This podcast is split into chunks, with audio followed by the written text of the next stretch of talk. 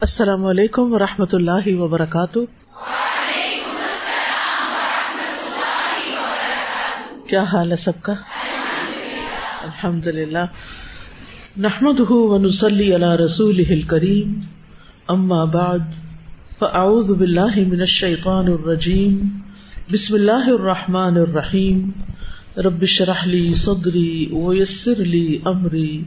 وحل العقدم من لسانی قولی وظیفت العقل البشری، انسانی عقل کی ذمہ داری. یعنی انسانی عقل کو کیا کرنا چاہیے؟ اس کی کیا لمیٹیشن ہیں؟ پیج 395 پچھلے کچھ پیجز میں ہم جو کچھ پڑھ چکے ہیں، اس کا ہلکا سا خلاصہ آپ کے سامنے رکھوں گی تاکہ آپ بات کو سمجھ سکیں جو آج بات ہو رہی ہے، ٹھیک ہے؟ یہ تو ہم سب جانتے ہیں کہ اللہ تعالیٰ ہی سب چیزوں کا خالق ہے اور ہر چیز کی تدبیر کرنے والا بھی وہی ہے۔ اللہ تعالیٰ نے انسان کو صرف سماعت اور بسارت ہی نہیں دی، بلکہ اس کو عقل بھی دی ہے۔ اس عقل کے ذریعے انسان اپنے لیے فائدہ مند اور نقصان دہ چیزوں کے درمیان فرق کرتا ہے کہ میرے لیے کیا چیز فائدے کی ہے اور کیا چیز نقصان کی ہے۔ عقل بہت بڑی نعمت ہے۔ لیکن عقل عقل کل نہیں یعنی ہر چیز عقل نہیں۔ اور ہر چیز عقل کے ذریعے معلوم نہیں کی جا سکتی۔ عقل کی اپنی کچھ لمیٹیشن ہیں۔ جیسے ہدایت تک پہنچنے کے لیے عقل کافی نہیں۔ اس لیے اللہ سبحان تعالی نے امبیا علیہ السلام کو فطرت، عقل کے ساتھ ساتھ وہی بھی دی وہی الہی۔ اللہ یستفی من الملائکتی رسولا و من الناس۔ اللہ تعالی ملائکہ میں سے اور انسانوں میں سے پیغام پہنچانے والے چن لیتا ہے۔ ٹھیک ہے؟ ملائکہ کو بھی یہ کام دیا اور پھر انسانوں میں سے پیغمبروں کو بھی۔ اور پیغمبروں کے جانے کے بعد پھر اللہ تعالی نے کچھ اور لوگوں کو اس وحی کا حامل بنایا یعنی علماء کو اور انہوں نے پھر اللہ کے اس دین کو لوگوں تک پہنچایا۔ تو عقل کو وہی الہی کی رہنمائی کی ضرورت ہوتی ہے، جس کے لیے اللہ تعالیٰ نے رسول بھیجے ہیں۔ تو انسانی عقل کی ذمہ داری یہ ہے کہ وہ وہی الہی کو سمجھے اور جو کچھ اللہ کے رسول صلی اللہ علیہ وسلم نے بتایا ہے، کیا ہے، اس کو جانے، سمجھے اور اس کے مطابق صحیح اور غلط کا فیصلہ کرے۔ خالی اپنی عقل کی بنیاد پر نہیں۔ رسول کی ذمہ داری کیا ہوتی ہے؟ کہ وہ دین کی تبلیغ کرے اور انسانی عقل کو ہدایت کے دلائل پر اور ایمان کو واجب کرنے والی باتوں پر غور کرنے کے لیے جھنجھوڑے۔ یعنی رسول جھنجھوڑتا ہے، وارن کرتا ہے، خبردار کرتا ہے، سکھاتا ہے، سمجھاتا ہے، تعلیم دیتا ہے، تذکیر کرتا ہے۔ تو انسانی عقل دین کے فیصلے کو قبول کرنے یا رد کرنے کی صلاحیت نہیں رکھتی یعنی انسانی عقل کے پاس یہ اختیار نہیں کہ وہ کہے، میں پیغمبر کی بتائی ہوئی یہ بات تو لوں گا اور یہ نہیں، یہ لینی چاہیے اور یہ نہیں۔ جیسے بہت سارے لوگ ایسے ہیں نا کہ جب وہ قرآن میں کوئی آیت پڑھتے ہیں یا کوئی حدیث سنتے ہیں تو وہ کیا کہتے ہیں؟ کہ یہ عقل کو نہیں لگتی بات، ہماری عقل میں نہیں آتی۔ لہذا عقل کو اوپر رکھتے ہیں، وہی کو نیچے رکھتے ہیں اور عقل کی بنیاد پر ریجیکٹ کر دیتے ہیں چیزوں کو۔ یا پھر عقل کی بنیاد پر کچھ چیزوں کو اوپر لے آتے ہیں جن کا درجہ نیچے ہوتا ہے۔ ٹھیک ہے نا؟ تو یہ عقل کو اختیار نہیں دیا گیا اتارٹی نہیں دی گئی۔ بلکہ یہ اتارٹی وہی الہی کے پاس ہے کہ وہ انسان کی رہنمائی کرے کہ کیا صحیح ہے اور کیا غلط ہے۔ عقل کا کام کیا ہے کہ شرعی نصوص یعنی قرآن کا ٹیکسٹ، حدیث کا ٹیکسٹ، اس کو جانے، اس کو سمجھے، اس کی تصدیق کرے اور اس کے مطابق عملی زندگی گزارے۔ یعنی انسان اس کے مطابق پھر عملی زندگی گزارے جو عقل اس کی رہنمائی کر رہی ہے، اس کی روشنی میں۔ اسلام دراصل عقل کو ہدایت اور ایمان کے دلائل پر غور کرنے کی دعوت دیتا ہے۔ اور عقل کا کام کیا ہے کہ وہ ان دلائل کو کیا کرے؟ سمجھے اور پھر اس کے بعد سر جھکا دے۔ عقل کو یہ دعوت نہیں دی گئی کہ وہ وہی الہی کے اندر فیصلہ کرے کہ یہ رکھا جائے اور یہ نہ رکھا جائے۔ تو ہمیں عقل کو معبود نہیں بنانا۔ عقل کی اطاعت نہیں کرنی، بلکہ کس کی اطاعت کرنی؟ وہی الہی کی۔ حق کیا ہے؟ حق وہ ہے جو اللہ تعالی نے بھیجا ہے۔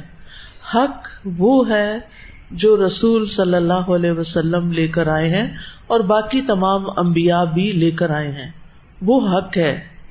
اس میں عقل کو مداخلت کی اجازت نہیں۔ عقل کو سمجھنا تو ہے اس کو۔ اس پہ غور و فکر کرنا ہے، تدبر کرنا ہے، لیکن بدلنا نہیں اس کو۔ عقل بذات خود کسی چیز پر کسی مسئلے پر غور کر کے صحیح نتیجے تک بھی پہنچ سکتی ہے اور غلط تک بھی پہنچ سکتی دونوں امکانات ہیں۔ تو جب ہمارے سامنے وہی الہی یا نس یا ٹیکسٹ یا آیت کوئی سامنے آ جائے اور دوسری طرف ہماری عقل کچھ اور کہہ رہی ہو، تو ہمیں کس کو لینا ہے؟ وہی الہی کو لینا ہے۔ لیکن لوگوں کی اکثریت عقل کے پیچھے، خواہشات کے پیچھے چلتی ہے۔ اور وہی الہی کو یا تو جانتی نہیں، یا جاننے کے بعد خواہشات سے مغلوب ہو کر وہی کو پیچھے چھوڑ دیتی ہے اور عقل یا جذبات کے تابع ہو جاتی ہے۔ ایسی صورت میں انسان کے لیے تباہی ہے، نقصان ہے۔ جو عقل کو وہی پر ترجیح دے۔ اور نقصان کیا ہے؟ اللہ کی ناراضگی۔ دنیا میں بھی نقصان ہوتا ہے انسان کا۔ دنیا میں بھی انسان غلط فیصلے کرتا ہے، جس کے پھر نتائج بڑے برے ہوتے ہیں۔ اور آخرت میں اللہ کا عذاب ہے۔ تو انسان کتنا بھی طاقتور ہو، اللہ کے عذاب سے نہیں بچ سکتا، اس کے آگے نہیں ٹھہر سکتا۔ تو انسان کو چاہیے کہ اپنی عقل کو اس بات میں استعمال کرے کہ رب کیا چاہتا ہے؟ کیا کرنے سے رب راضی ہوگا اور کیا کرنے سے رب کی پکڑ آ سکتی؟ ہے رب کا عذاب آ سکتا ہے۔ پھر ان کاموں کو چھوڑ دے جن کی وجہ سے رب ناراض ہوتا ہے۔ جب عقل وہی الہی کی روشنی میں اللہ سبحان تعالی کی معرفت حاصل کرتی ہے، اللہ کے دین کو پہچانتی ہے، اس میں غور کرتی ہے۔ تو پھر اس سے انسان کے اندر ایک اطمینان پیدا ہوتا ہے، ایک سکینت نازل ہوتی، ایک راحت آتی ہے۔ اور اگر انسان ایسا نہیں کرتا اور ایمان کی اس کو کوئی معرفت نہیں، اللہ کی کوئی پہچان نہیں، آخرت کا اس کو کچھ پتا نہیں، اور انسان ہر وقت ڈاؤٹس میں رہتا ہے کنفیوژن میں رہتا ہے، تو یہ چیز اس کے اندر بے چینی پیدا کرتی ہے، شک پیدا کرتی ہے، پریشانی پیدا کرتی ہے۔ یہ سب کچھ انسان کے اندر انجام کے معلوم نہ ہونے کی وجہ سے پیدا ہوتا ہے۔ تو مومن اللہ کے فیصلوں پر دل سے راضی ہوتا ہے، دل سے مطمئن ہوتا ہے اور جو کچھ اللہ تعالیٰ اس سے چاہتا ہے، اسے وہ خوشی سے کرتا ہے۔ مجبوری سے نہیں کہ اب میں نے پڑھ لیا اب اگر نہیں کیا تو پتہ نہیں کیا ہوگا، تو کر لوں تو۔ نہیں، خوشی سے کہ میرے رب کا حکم ہے۔ رب جس چیز سے خوش ہے، میں بھی اس سے خوش ہوں۔ اور پھر جب انسان شرح صدر کے ساتھ اپنے دین کو لیتا ہے، سوچ سمجھ کے لیتا ہے اور جان لیتا ہے اور سمجھ لیتا ہے، تو پھر اس کے اندر ایمان کی قوت پیدا ہوتی ہے اور ایمان کی قوت انسان کو موٹیویٹڈ رکھتی ہے۔ اکثر لوگ آپ سے پوچھتے ہیں نا کہ آپ کو کیا چیز موٹیویٹ کرتی ہے؟ یہ ایمان کی قوت ہوتی ایمان کی قوت کیسے بڑھتی ہے؟ جب انسان عقل کو وہی الہی کے سمجھنے میں استعمال کرتا ہے۔ تو اس کے یقین میں اضافہ ہوتا جاتا ہے۔ پھر اس کا دل خوش ہوتا جاتا ہے۔ اس کو اپنے سوالوں کے جواب ملتے جاتے ہیں۔ اور یہی ایمانی قوت ہوتی ہے جس کی وجہ سے انسان ہر طرح کی مخالفت برداشت کر لیتا ہے۔ حضرت آسیہ کا کردار آپ کو معلوم ہے نا؟ کس کی بیوی تھی وہ؟ اور فرون کون تھا؟ جابر بادشاہ، ٹائرنٹ۔ لیکن حضرت آسیہ ایک عورت ہوتے ہوئے، عورت مرد کے سامنے ویسے ہی کمزور ہو جاتی ہے، اور فرون جیسے مرد کے سامنے تو اور بھی مشکل۔ لیکن کس چیز نے ان کو اتنی مضبوطی عطا کی تھی؟ ایمان نے، اللہ پر یقین نے، اللہ کے وعدوں پر یقین نے۔ اور فرعون نے سخت سے سخت سزائیں بھی دی، لیکن وہ ایمان سے نہیں پھری۔ اور یہی سچے مومن کا حال ہوتا ہے۔ جب وہ ایمان لے آتا ہے تو پھر وہ کسی مخالفت کی پرواہ نہیں کرتا، کیونکہ اس کو سچ مل جاتا ہے، اس کے دل کے اندر ایک اطمینان آ جاتا ہے، ایک سکون آ جاتا ہے۔ وما هو الفرد الفانی المحدود الذي هزم تلك القوا جميعا۔ وہ محدود، فانی فرد یعنی انسان کیا ہے، جس نے ان تمام طاقتوں کو شکست دی۔ ہزم تل کلقوا جمی ان ولا کنہا قوت اللہ التی استمدت منہا تل کر روح لیکن یہ تو اللہ کی قوت تھی، جس سے اس روح نے یہ قوت حاصل کر لی۔ ولیمبو المتفجر۔ اور وہ پھوٹ پھوٹ کر بہنے والا چشمہ۔ اللہ لا ينضب ولا ينحسر۔ جو نہ خشک ہوتا ہے اور نہ سکڑتا ہے۔ فلم تختلو ہم ولا کن اللہ قتل یہ تم نہیں تھے کہ جنہوں نے انہیں قتل کیا، لیکن یہ تو اللہ نے انہیں قتل کیا۔ وما رمئی از رمئی ولا کن اللہ رما اور یہ آپ نے خاک نہیں پھینکی تھی جب آپ نے خاک پھینکی تھی۔ یہ کب پھینکی تھی؟ جنگ بدر میں۔ ولا کن اللہ رما لیکن اللہ نے یہ پھینکی تھی۔ ولی المؤمنین منہ بلا ان حسنا۔ اور تاکہ وہ اپنی طرف سے مومنوں کی اچھی طرح آزمائش کرے۔ ان اللہ سمیع علیم، بے شک اللہ خوب سننے والا، خوب جاننے والا ہے۔ پیچھے جو ہم پڑھ رہے تھے، وہاں سے متصل ہے یہ عبارت۔ کہنے کا یہاں مطلب یہ ہے کہ ایمان کی قوت ایسی قوت ہوتی ہے کہ جس کے ساتھ اللہ کی مدد آتی ہے۔ اور انسان کو پھر مشکل سے مشکل حالات میں بھی کوئی کام کرنا مشکل نہیں لگتا اور اللہ سبحان تعالی ہر ہر طریقے سے اس بندے کی مدد کرتا ہے جو اس پر پورا یقین اور توکل رکھتا ہے۔ فلم تقتلوهم ولكن الله قتلهم وما رميت إذ رميت ولكن الله رمى وليبلي المؤمنين منه بلاء حسنا. إن الله سميع عليم. إنها المنة الكبرى على العباد. یہ بندوں پر اللہ کا بہت بڑا احسان ہے. منت المان اللہ لا یم لکھا ولا یہ بہا اللہ وحدہ ایمان کا احسان جس کا کوئی مالک نہیں اور اس کو کوئی عطا کرنے والا نہیں سوائے اللہ اکیلے کے۔ لمن یا علم و ان مستحق اللہ وہ اس کو عطا کرتا ہے جس کے بارے میں وہ جانتا ہے کہ وہ اس کا مستحق ہے۔ وہ اہل القیام بھی شکریہ اور اس کے شکر کو ادا کرنے کا اہل ہے۔ بندوں پر اللہ کا بڑا احسان کیا ہے؟ ان نہا پیچھے کس کی بات ہو رہی تھی؟ ایمان کی بات ہو رہی تھی، اسی کی طرف۔ انہا المنت القبرا العباد، بندوں پر اللہ کا سب سے بڑا یا بہت بڑا احسان ہے، من احسان کو کہتے ہیں کیا؟ کون سا؟ منت المان ایمان کا احسان۔ وہ ایمان کون دیتا ہے؟ کسی کے اندر ایمان کیسے آتا ہے؟ وہ اللہ دیتا ہے۔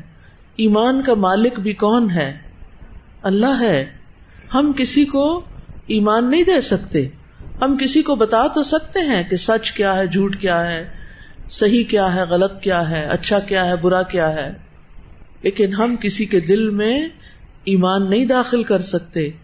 ایمان تو دراصل کون داخل کرتا ہے؟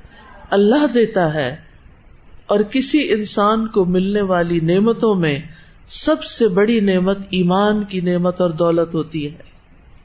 ہمیں بہت بڑا گھر مل جائے، بہت بڑی گاڑی مل جائے، بہت بڑی شہرت مل جائے، کچھ بھی دنیا کی جو چیزیں جن کے پیچھے لوگ بھاگتے ہیں، وہ سب کیا ہے فانی ہے سب ختم ہونے والی ہیں۔ لیکن کیا چیز ہمیں مرنے کے بعد کام آئے گی؟ اور کیا چیز قدر بڑھائے گی اور کیا چیز کامیابی تک لے جائے گی؟ وہ ایمان ہے۔ لہذا انسان کو ملنے والی نعمتوں میں سب سے بڑی نعمت ایمان کی نعمت ہے۔ ایمان کی نعمت۔ اور یہ کون دیتا ہے؟ اللہ دیتا ہے۔ کس کو دیتا ہے؟ یہاں آپ کئی کوشچن بنا سکتے ہیں اس کے اندر، اسی عبارت کے اندر، اس ایک لائن کے اندر۔ کون دیتا ہے؟ اللہ دیتا ہے کس کو دیتا ہے جس کو وہ جانتا ہے کہ وہ اس کا مستحق ہے، اس کو مل جانا چاہیے ایمان، اس کو وہ دے دیتا ہے۔ اور جو اس ایمان پر شکر بھی ادا کرتا ہے۔ اچھا اب آپ سوچ رہے ہوں گے کہ ہم سب پر تو اللہ نے احسان کیا اور ہم بڑے اچھے لوگ ہیں۔ لیکن آپ دیکھیے کہ بہت سارے لوگ ایمان کے لوئسٹ لیول پر ہوتے ہیں، وہ صرف اس لیے مسلمان ہیں کیونکہ وہ مسلمانوں کے گھر پیدا ہو گئے۔ اگر وہ مسلمانوں کے گھر پیدا نہ ہوتے، وہ کبھی مسلمان نہ ہوتے۔ وہ اس ایمان کی قدر ہی نہیں کرتے، وہ اس پر شکر ہی نہیں کرتے، بلکہ الٹا بیزار ہوتے ہیں کہ یہ کیا، یہ کرو، یہ نہ کرو، دن میں پانچ دفعہ نماز پڑھو، حجاب کرو، حرام نہ کھاؤ۔ اتنی کیوں پابندیاں ہیں؟ ہر چیز پر اعتراض ہے۔ جس کو اللہ کے احکامات پر اعتراض ہو، وہ مومن ہوتا ہے۔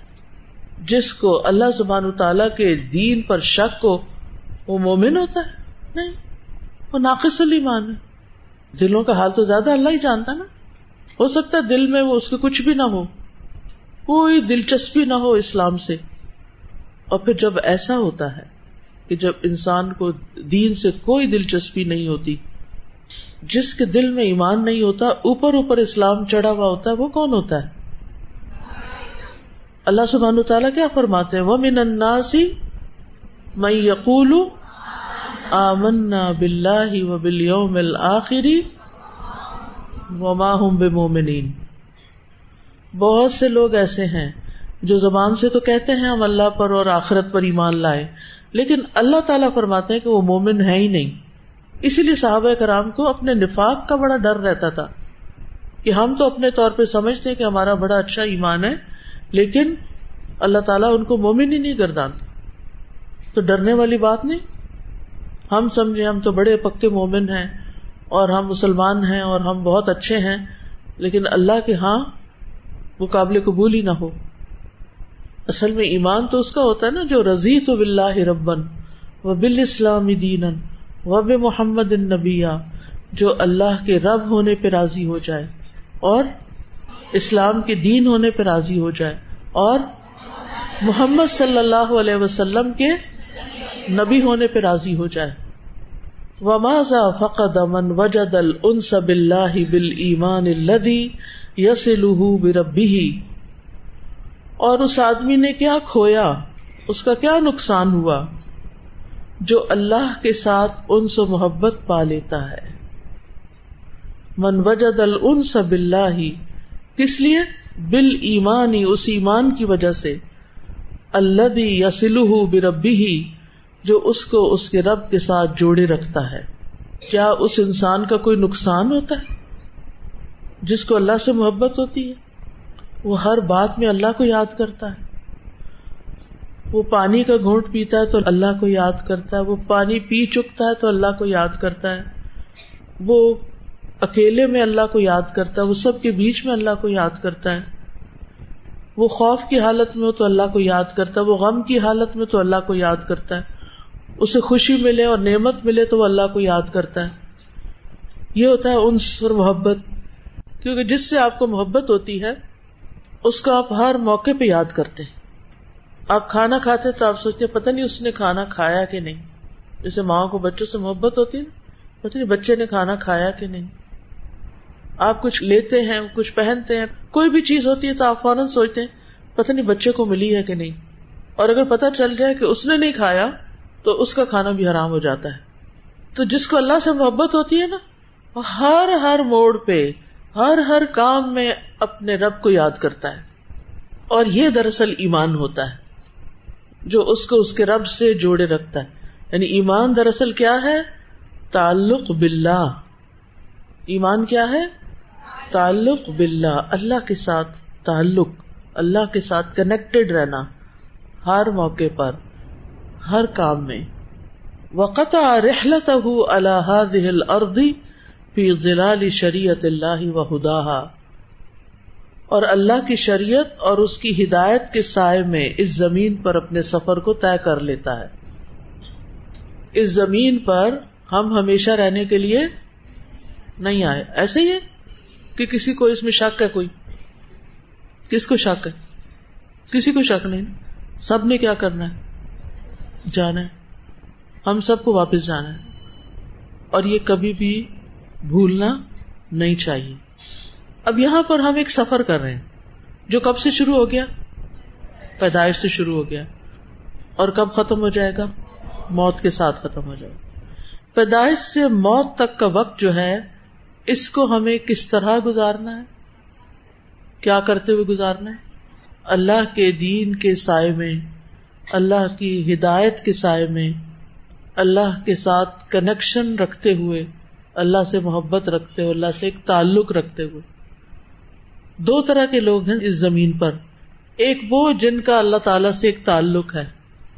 وہ اللہ کے لیے جیتے ہیں، اللہ کے لیے مرتے ہیں۔ وہ کہتے ہیں، حیاتی کلو اللہ میری ساری زندگی اللہ کے لیے ہے۔ ان سلاتی و نسخی و محیا و مماتی لاہ رب العالمین۔ وہ اس لیے جیتے ہیں۔ اور کچھ لوگ کس لیے جیتے ہیں؟ کس چیز کے پیچھے جیتے ہیں؟ دنیا کے مال و متا کے پیچھے۔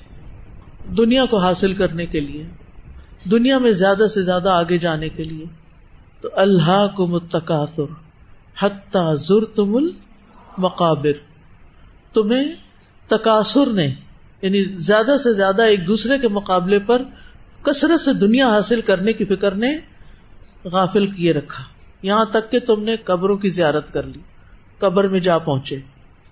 ان کی ساری زندگی اس دوڑ میں گزر رہی تھی کہ زیادہ دنیا مل جائے۔ اچانک موت آ گئی اور وہ لے گئی آگے۔ سب کچھ پیچھے رہ گیا۔ اور رہنا ہی تھا، ساتھ تو نہیں لے جا سکتا۔ ہر انسان خالی ہاتھ جاتا ہے۔ اور اگر اس کے ہاتھ میں کچھ رکھ بھی دو تو کام نہیں آتا۔ تو ایسا انسان جو اللہ سے ملنے کی تیاری میں رہتا ہے، تو اس کا کوئی دنیا میں نقصان ہے؟ نہیں، کوئی نقصان نہیں۔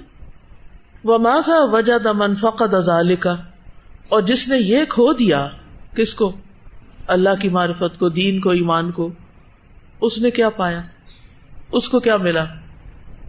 پریشانی، غم، دکھ بے چینی ولو تقل بفی آتاف نئی اگرچہ وہ نعمتوں کی چادریں اوڑھ کے چلتا پھرتا ہو یعنی خوبصورت سے خوبصورت لباس ہو، بہترین سے بہترین ہر چیز ہو، لیکن پھر بھی کیا ہے وہ؟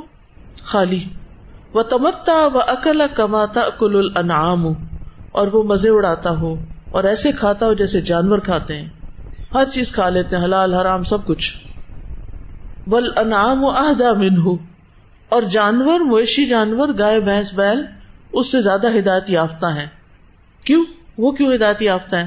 لی انہا و فطرت حل ایمان کیونکہ وہ اپنی فطرت اور طبیعت سے ایمان کو پہچانتے ہیں۔ وہ تحتدی بھی الا باری اہل کریم اور اسی کے ذریعے وہ اپنے خالق کی طرف رہنمائی پا لیتے ہیں، جو بڑا ہی کرم کرنے والا ہے۔ اسی لیے وہ تسبیح کرتے ہیں۔ یعنی جتنے بھی جانور ہیں، پرندے ہیں، سب میں نے سنا ہاسٹل کی کھڑکیوں کے پیچھے بہت پرندے رہتے ہیں ایسے ہی؟ وہ پہلے اٹھتے ہیں، آپ پہلے اٹھتے ہیں۔ آپ ان کو جگاتے ہیں، وہ آپ کو جگاتے ہیں۔ آپ ان کو جگاتے ہیں ماشاء اللہ پھر آپ بھی فطرت پر ہیں۔ پھر آپ دین پر ہیں۔ تو بہرحال، یہ سارے پرندے صبح صبح ہو ہی نہیں سکتا کہ وہ اللہ کے ذکر کے بغیر کچھ کرے وہ اپنے دن کا آغاز اللہ کے ذکر سے کرتے ہیں۔ اور ساری مخلوق ایسے ہی کرتی ہے۔ وہ اپنے خالق کو پہچانتے ہیں۔ ہد ہد کا واقعہ پڑا ہوا ہے قرآن مجید میں۔ اس کو کتنی حیرانی ہوئی تھی اس قوم کو دیکھ کر جو اللہ کے سوا سورج کی پوجا کرتی۔ اور اس نے پورا اینالائز بھی کر لیا تھا کہ کیا وجہ ہے، کیوں کرتے ہیں ایسے۔ کتنی حیرت کی بات ہے۔ پرندے تو سارے صرف اللہ کی عبادت کرتے ہیں۔ اور جب وہ انسانوں کو دیکھتے ہیں کہ غیر اللہ کے آگے جھکے ہوئے بتوں کے آگے جھکے ہوئے تو پتہ کتنے حیران ہوتے ہوں گے کہ کیا کر رہے ہیں۔ ام تحسب ان اکثرهم يسمعون او يعقلون انهم الا کل انعام بل هم اضل سبیلا۔ یا آپ یہ سمجھتے ہیں کہ بے شک ان کے اکثر سنتے یا سمجھتے ہیں؟ وہ تو بالکل چوپایوں کی طرح ہیں، بلکہ راستے کے اعتبار سے ان سے بھی زیادہ بھٹکے ہوئے۔ أم تحسب أن أكثرهم يسمعون أو يعقلون إن هم إلا كالأنعام بل هم أضل سبيلا یہ چیز بہت ہی اہم ہے کہ اللہ تعالیٰ ایمان جو ہے اس کے ذریعے ہمیں اللہ تعالیٰ سے انس حاصل ہوتا ہے اور اللہ تعالیٰ کی قربت بڑھتی ہے۔ اور یہ ایک ایسا ایسی نعمت ہے کہ اس کا کوئی بدل نہیں ہے۔ اور اگر ہمیں ہماری جو عقل ہے وہ ہمیں اس چیز کی طرف یعنی اس چیز کی طرف ہماری شعور کو بڑھا دے تو پھر ہماری عقل صحیح ہے اور درست کام کر رہی ہے۔ لیکن اگر ہمارے ایمان کو سمجھنے میں ہماری عقل ہی رکاوٹ بن جائے تو پھر وہ نقصان کی طرف ہمیں لے جا رہی ہے۔ بالکل۔ عقل جو ہے وہ وہی کتابیں ہونی چاہیے۔ اور یہ ہم دیکھتے ہیں کہ جب ہم فرشتوں کے کریکٹرسٹکس کو دیکھتے ہیں تو اس میں لا یس بخون ہو بالقولی وہ ہم بھی امر ہی یا ملون کہ وہ آگے بڑھ کے بولتے بھی نہیں ہیں۔ اور جو اللہ تعالیٰ حکم دیتے ہیں بس وہ کرتے چلے جاتے ہیں۔ جن انس کے سوا باقی سب ایسا ہی کرتے ہیں۔ وہ سمجھتے بھی ہیں اور عمل بھی کرتے ہیں اور اطاعت بھی کرتے ہیں۔ ہمیں جو تھوڑی سی عقل مل گئی ہے اور تھوڑی سی چوائس مل گئی ہے اس کی بنا پر اکڑ گئے اپنے آپ کو بڑی چیز سمجھنے لگے اور ہر چیز کو عقل پر ہی پرکھنے لگ گئے واللہ تبارک و تعالی بالآیات الکونیتی والآیات الشرعیتی یونبہ العقل الغافل۔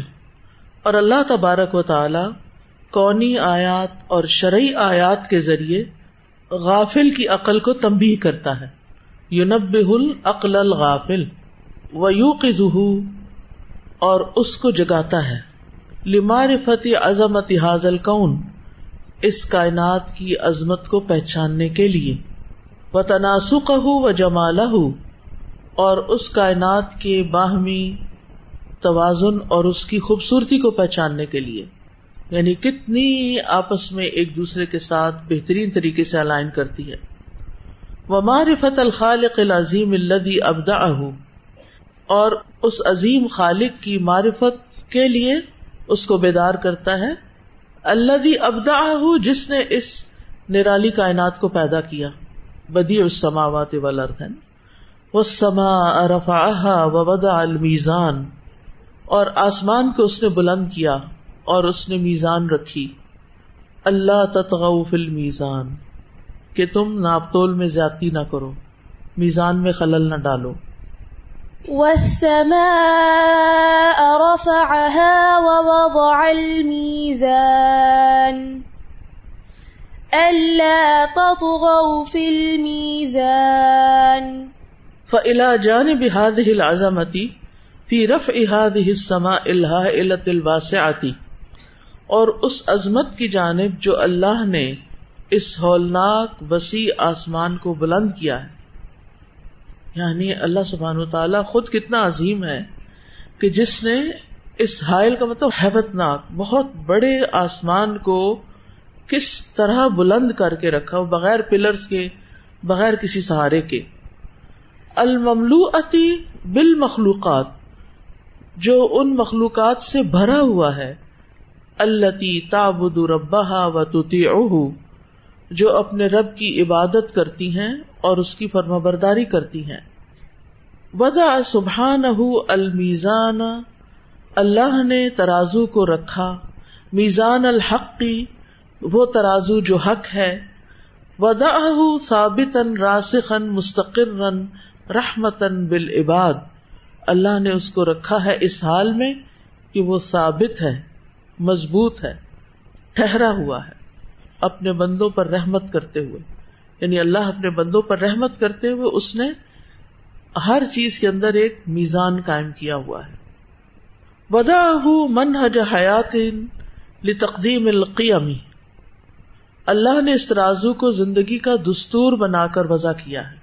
قیم الاشخاص والاحداث تاکہ اشخاص کی قیمت معلوم کی جا سکے اور واقعات کی۔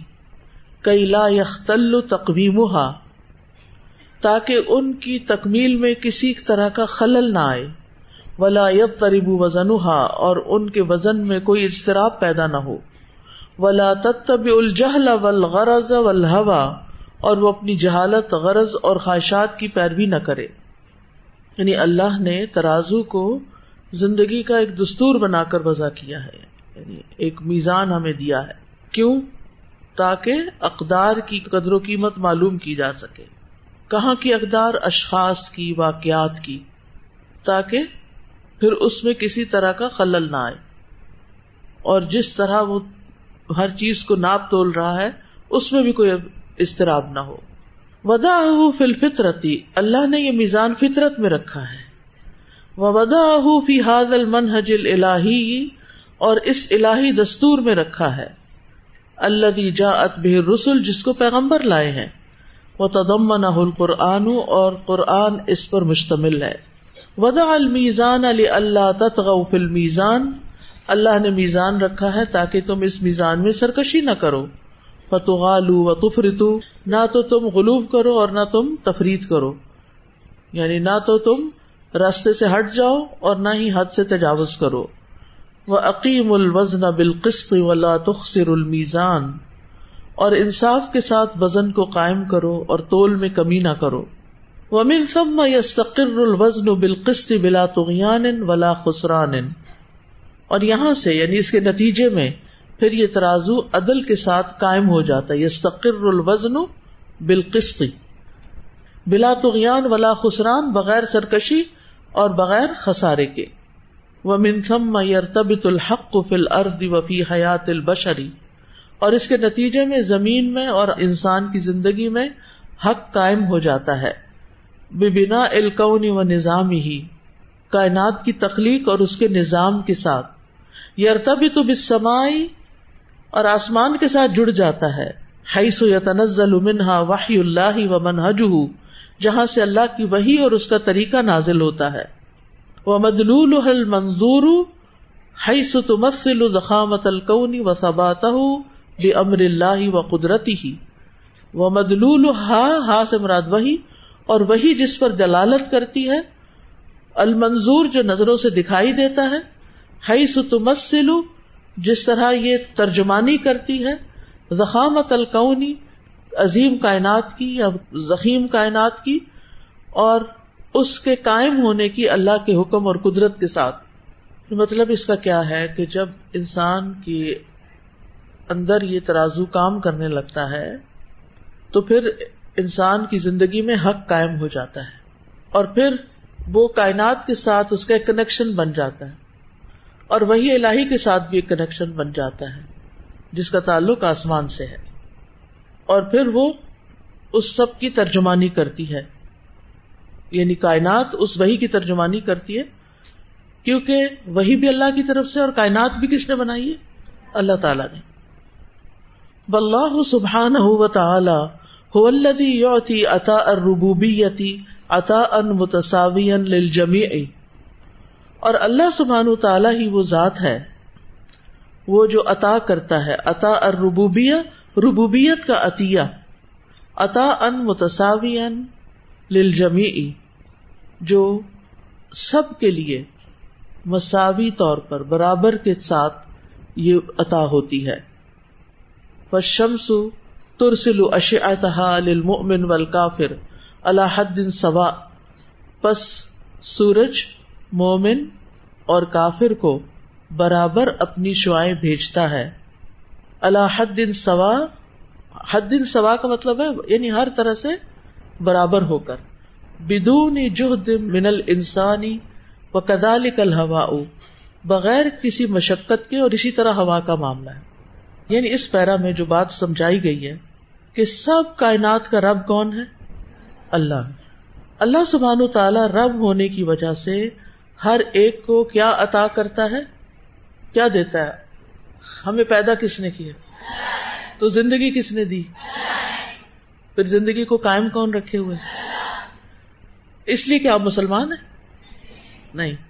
چاہے آپ مسلم ہیں، چاہے آپ نان مسلم ہیں آپ کو رسک مل رہا ہے۔ کیوں مل رہا ہے؟ کیونکہ اللہ رب ہے اور آپ کو ہوا مل رہی ہے۔ کیوں مل رہی ہے؟ کیونکہ اللہ سب کا رب ہے۔ اسی طرح زمین سے جو کچھ نکلتا ہے بل اردو تنفائل لکل من ہرسا زمین ہر اس کے لیے کام کرتی ہے، مسخر ہو جاتی ہے جو اس میں ہل جوتا ہے۔ وہ یہ دیکھتی نہیں تم مسلم ہو، تم ہل چلاؤ گے تو میں کھیتی اگاؤں گی۔ اگر کوئی نان مسلم آ کے ہل چلائے گا تو میں نہیں کام کروں گی وہ ایسا کرتی ہے؟ نہیں لیکن وہ سب کے لیے کیوں مسخر ہے؟ کیونکہ اللہ رب ہے سب کا۔ وبتا البدرا تفیحا اور جو اس میں بیج ڈالتا ہے۔ ثم سقاها بالماء، پھر اس کو پانی سے سیراب کرتا ہے۔ سوا ان کا نہ مومن او کافرن خواہ وہ مومن ہو یا کافر ہو۔ وہ کدالک البہار ول جبال ول اسی طرح سمندر، پہاڑ اور معدنیات۔ تن فائل لمن اجتہد علیہ اس کے متی ہو جاتے ہیں جو ان میں محنت کرتا ہے۔ چاہے مسلم ہو یا نہ ہو، وہ سب کے لیے کام کرتے ہیں۔ ہاضا کل اتا اور رب لخل کی جمی ان یہ سب رب کی عطا ہے، جو اس نے اپنی ساری مخلوق کے لیے کی ہے۔ یہ ہے رب۔ ولا احد یستتی عیون کرا عطا الربوبیہ کوئی ایک بھی ربوبیت کے عطیے کا انکار نہیں کر سکتا۔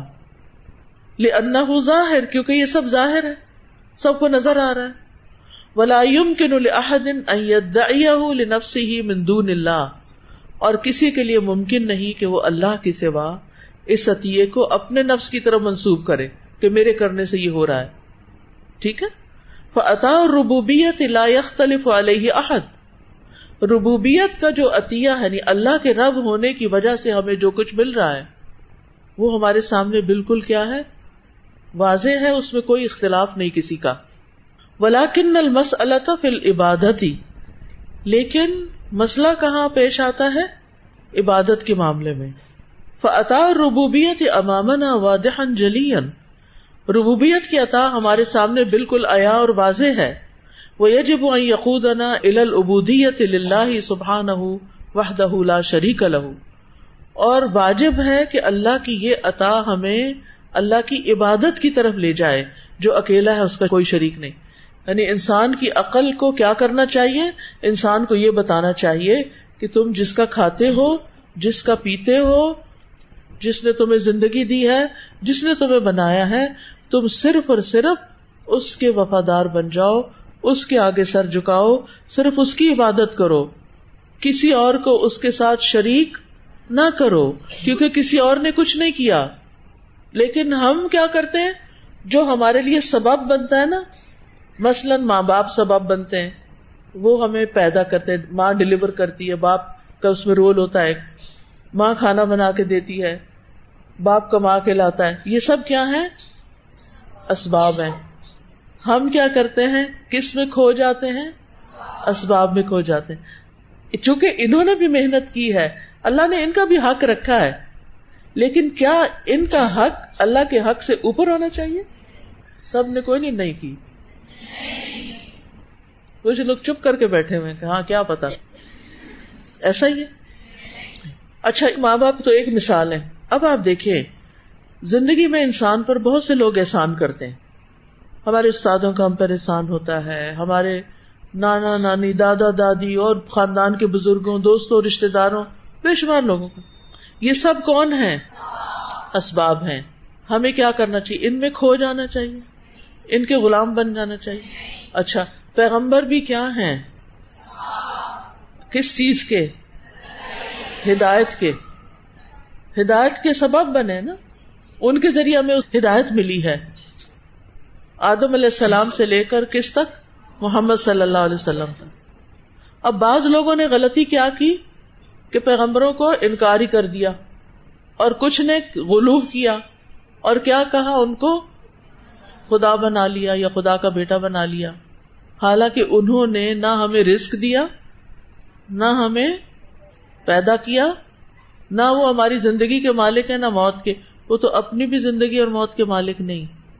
تو پیغمبر ود آل ڈیو ریسپیکٹ ہم پوری پوری ان کی ریسپیکٹ کرتے ہیں، ہم ان سے محبت کرتے ہیں، ہم ان پر ایمان رکھتے ہیں، ہم ان کی اتباع کرتے ہیں، لیکن ہم ان کو رب کے برابر نہیں۔ عبادت کس کی ہونی چاہیے؟ صرف اللہ کی ہونی چاہیے، کیونکہ اصل احسان اس کا ہے۔ بیچ میں باقی سب کیا ہے اسباب ہیں۔ ان میں سے ہر سبب کا شکر گزار ہونا چاہیے۔ ان کے ساتھ اچھا سلوک کرنا چاہیے۔ چاہے ماں باپ ہوں، چاہے پیغمبر ہوں۔ فرق سمجھ میں آ گیا؟ ہم اللہ کرے ہمیشہ کے لیے آ جائے۔ اس لیے اگر کوئی انسان ہمیں کچھ کہے گا، ہم اس کی بات اچھے سے سنیں گے ریسپیکٹ کریں گے، لیکن اگر وہ بات اللہ کے حکم کے خلاف جاری، پھر کیا کریں گے؟ ہم کہیں گے، نہیں نہیں، یہ میری فرینڈ ہے، یہ مجھ سے ناراض ہو جائیں گی۔ یہ میرے ہسبینڈ ہے، یہ مجھ سے ناراض ہو جائیں گے۔ یہ میری والدہ یہ ناراض ہو جائیں گی، پھر میں کیا کروں گی؟ پھر میں کہاں سے کھاؤں گی؟ پھر میں کہاں جاؤں گی؟ ایسے ہی سوچتے ہیں نا؟ اکثریت ایسے ہی سوچتی ہے تو پھر کیا کرنا چاہیے؟ پھر اللہ کی بات کو پیچھے کر دینا چاہیے۔ آپ کی عقل کیا کہتی ہے؟ اگر عقل کا صحیح استعمال کرے نا وہی الہی کی روشنی میں، تو پھر تو عقل یہی کہے گی کہ اللہ کی بات مانو۔ کیونکہ وہ ہے اصل خالق، رازق، مالک، مدبر، سب کچھ اس نے دیا ہے۔ ورنہ کیا ہوگا؟ کہ اگر وہی الہی کا نہیں پتا نا آپ کو، اس کے بغیر آپ عقل سے کام لینے، پھر کہیں گے نہیں ہاں ان کا حق زیادہ ہے۔ اور اگر خواہشات عقل پر بھی غالب آ گئی تو پھر عقل بھی پیچھے جائے گی۔ فطرت تو پہلے ہی ختم ہو گئی، وہی الہی ہے نہیں، عقل بھی ماری گئی، اب باقی کیا رہ گیا؟ خواہشات۔ زیادہ تر دنیا کس پہ جی رہی ہے؟ خواہشات۔ کھانے کی خواہش؟ بس صرف وہ کھانا جو مزے کا ہو۔ ٹھیک ہے؟ چاہے بیمار ہو۔ ڈزن میں بعد میں دیکھیں گے۔ دوسری چیز، شادی۔ ہر ایک کے سر پہ سوار ہے۔ جس نے نہیں کی، اس کے سر پہ بھی سوار ہے۔ جس نے ایک کر لی ہے، اس کے سر پہ بھی سوار کہ کوئی اور موقع مل جائے۔ لڑکیوں کی بات میں نہیں کر رہی۔ آپ کو پتا ہی ہے کہ لڑکیاں لیکن عموماً لڑکوں کے اندر اس طرح کی باتیں سننے کو ملتی ہیں۔ ورنہ بیوی بھی ہے اور ساتھ اور کون رکھا ہوا فرینڈس اور جہاں آزادی ہے جس دنیا میں، وہاں تو کوئی برا بھی نہیں مانتا۔ وہاں تو ہر روز ایک نئی فرینڈ ہے۔ تو کس لیے؟ ہر روز ایک نئی عورت کے ساتھ جانے کا کیا مقصد ہے؟ ریسنٹلی کسی نے اپنا مسئلہ مجھے بتایا۔ اتنی اچھی وہ بچی، لیکن ہسبینڈ کی چکے سیلری بہت اونچی، بہت اوپر اٹریکٹو بھی، لہذا ہر روز کسی نئی عورت کے ساتھ۔ کہتے ہوئے بھی شرم آتی، لیکن جو مسائل میں سنتی ہوں عقل یقین نہیں کرتی اور یہ فرسٹ ہینڈ انفارمیشن ہوتی ہے سوچتی کہ کیا ہو رہا ہے؟ لوگوں کو کیا ہو گیا عقل سے بھی کام نہیں لیتے، عقل سے بھی نہیں لیتے۔ بچے بھی بھول گئے، بیوی کا حق بھی بھول گیا۔ سب سے پہلے تو اللہ کا حکم بھول گیا۔ ایک شادی شدہ مرد اگر زنا کرتا ہے تو اس کی سزا کیا رکھی گئی؟ مجھے تو بڑی اچھی طرح سمجھ آ گئی کہ کیوں رجم رکھی گئی سزا؟ اس لیے کہ جن کو ایسی لت پڑ جاتی ہے۔ پھر ان کو کوئی اخلاق، قانون، نصیحت کوئی چیز فائدہ نہیں دیتی۔ ان کو بس دنیا سے رخصت ہی ہو جانا چاہیے۔ کھانے کی اور سیکس یہ دو بڑی چیزیں ہیں جس کی وجہ سے آپ دیکھیں عورت کو کیا بنا دیا گیا مردوں کے لیے کیا بن چکی؟ وہ بےچاری اپنے لیے تھوڑی جیتی ہے۔ وہ تو اپنی مرضی کا کھا بھی نہیں سکتی کیونکہ اس کو پتا میں موٹی ہوگی تو میرے میاں نے کہنا ہے میں جا رہا ہوں دوسری شادی کرنے۔ مجھے تم جیسی لڑکی نہیں چاہیے۔ دس بچوں کی ماں لگتی ہے۔ وہ بچے نہیں پیدا ہونے دے گا۔ کہ تمہارا فکر خراب ہو جائے گا۔ وہ عورت کی جو بیسک انسٹنگ یعنی اللہ نے جس کام کے لیے اس کو پیدا کیا، وہ چاہتا ہی نہیں کہ وہ بچے پیدا کرے تاکہ وہ اس کے لیے کھیل کھلونا بنی رہے۔ جو عظیم ترین رتبہ ہے ایک عورت کے لیے یعنی ہم کچھ بھی کر لینا تو سب سے عظیم رتبہ ہے ماں بننا۔ تو اس رتبے تک نہیں پہنچنے دیتے۔ اس مقام تک عورت کو نہیں پہنچنے دیتے، جس کے قدموں تلے جنت ہے۔ وہ کیا چاہتے ہیں؟ وہ ان کے لیے سیکس آبجیکٹ بنی رہے، بس، ان کا دل لبھاتی رہے۔ وہ ہر روز ایک نیا جوڑا پہن کے بس ان کو خوش کرتی رہے۔ تو اس لیے ہمیں اچھی طرح سمجھنا ہوگا کہ صرف وصیفت العقل البشری، انسانی عقل سے اگر دیکھے تو انسان ہدایت نہیں پا سکتا جب تک کہ وہی الہی نہ ہو۔ اس لیے قرآن و سنت کا پڑھنا بہت ضروری ہے۔ اور اللہ ہمارا خالق ہے نا؟ اس سے بڑھ کے ہمارے لیے کون مہربان ہو سکتا ہے؟ کوئی بھی نہیں۔ وہ الرحمن الرحیم ہے۔ اس لیے اس نے ہمیں ہدایت دی۔ الرحمن علم القرآن۔ رحمان نے قرآن سکھایا ہے۔ یہ رحمان کی رحمت ہے کہ اس نے ہمیں ہدایت دی ہے۔